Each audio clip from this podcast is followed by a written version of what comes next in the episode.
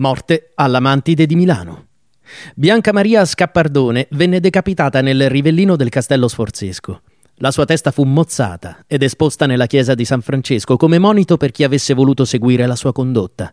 Questo fu il tragico epilogo che riguardò la donna passata alla storia come la contessa di Chalon. Bella e aggraziata, sapeva come sedurre gli uomini, dei quali però era poi solita sbarazzarsi innescando giochi perversi che li conducevano alla morte.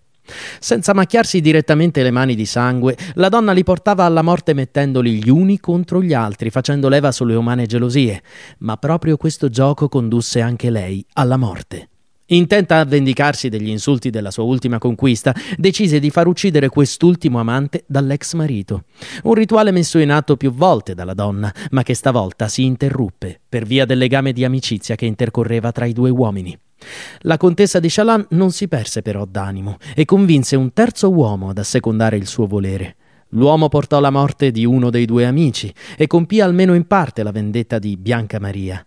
L'ex compagno della donna, però, scoprì la trama ordita sotto questo omicidio e la fece arrestare, condannandola una volta per tutte al patibolo. Per lei e per i suoi loschi tranelli intessuti di vendetta era giunta la fine.